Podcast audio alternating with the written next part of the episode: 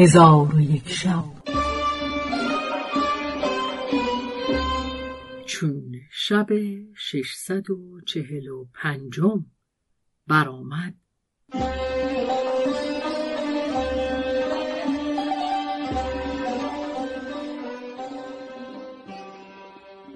گفت ای ملک جوان جمران اسلام به اسیران عرضه داد ایشان از دل و زبان مسلمان شد.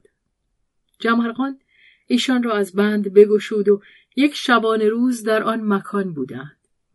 پس از آن فرمان رحیل داده به سوی عمان بکوچیدند و آن هزار سوار غنیمت را برداشته به سوی کوفه همی رفتند تا به کوفه برسیدند و ماجرا به ملک غریب باز گفتند. ملک غریب فرهناک شد و روی به سعدان قول کرده به او گفت با بیست هزار سوار خود را به جمرغان برساند. سعدان قول با فرزندان خود و بیست هزار سوار به سوی عمان روان شدند. و گریختگان کفار گریان و نالان به شهر عمان برسیدند. جلند ابن کرکر به دهشت اندر شد و به ایشان گفت شما را چه روی داده؟ ایشان ماجرا باز گفتند. ملک جلند شماره لشکر اسلام بپرسید گفتند ای ملک بیست بیرق داشتند و در زیر هر بیرق هزار سوار بودند. چون جلند این سخن بشنید گفت آفتاب شما را برکت ندهد. چگونه بیست هزار تن به شما چیره شدند که شما هفتاد هزار بودید و جوامرد در میدان با سه هزار دلیر برابری می‌کرد. آنگاه از قایت خشم به حاضران گفت تیغ بر این گریختگان نهی. حاضران تیغ برکشیده گریختگان را همه بکشتند.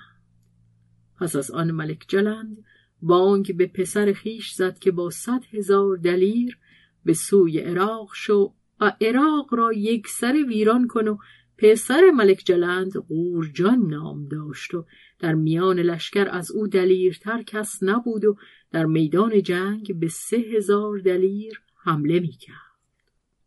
در حال قورجان خیمه به بیرون شهر فرستاد و لشکر از هر سوی گرد آمدند و در روز دویم بکوچیدند و قورجان در پیش روی لشکریان همی رفت و در ستایش خیش این ابیات همی خواند سواری چو من پای بر زین نگاشت.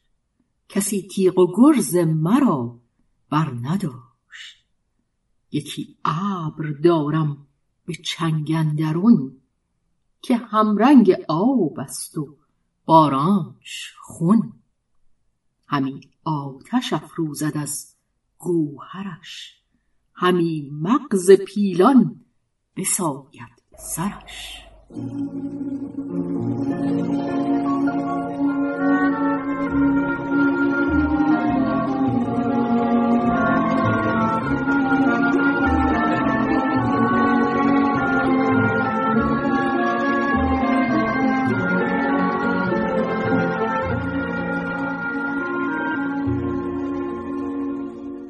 ایشان دوازده روز بیابان همی نوردیدند؟ که ناگاه گردی بزرگ برخاست که آفاق بگرفت قورجان بانگ بر خادمان زد که خبر این گرد از بحر من بیاوری خادمان برفتند پس از ساعتی بازگشتند و گفتند ای ملک این گرد لشکریان اسلام است. قورجان فرهناک شد و به ایشان گفت به دین خودم سوگند که از ایشان زنده ای نگذارم و تنها بر ایشان بتازم و سرهای ایشان را لگت کوب اسب سازم و آن گرد از جمرغان بوده است. چون به لشکر کفار نظر کرد ایشان از ستاره افزون یافت. آنگاه قوم خود را فرمود که فرود آیند و خیمه ها زنند. قوم اسلام فرود آمدند و علمها برپا کردند و نام خدای یگانه همی بردند و لشکریان کفار نیز فرود آمدند و خیمه ها بزدند و قورجان به ایشان گفت اسلحه از خیشتن دور نسازید و چون نیمه شب برود سوار گشته این جماعت قلیل را پاک بکشید در آن ساعت که قورجان این سخن می گفت جاسوس جمرغان ایستاده بود. جاسوس به سوی جمرغان بازگشته. جمرغان را از تدبیر کفار آگاه کرد. ایشان صبر کردند تا کافران در خواب شدند. آنگاه جمرغان قوم خود را به سواری بفرمود. قوم جمرغان سوار گشته. به خدای یگانه توکل کردند و اشتران و چارپایان را جرس آویخته به سوی کفار براندند. صدای جرس ها و زنگ ها بلند شد و مسلمانان در دنبال ایشان تکبیرگویان روان بودند. کوه و صحرا از آواز ایشان و صدای جرس ها پر شد. چون قصه به دینجا رسید بامداد شد و شهرزاد لب از داستان فرو بست.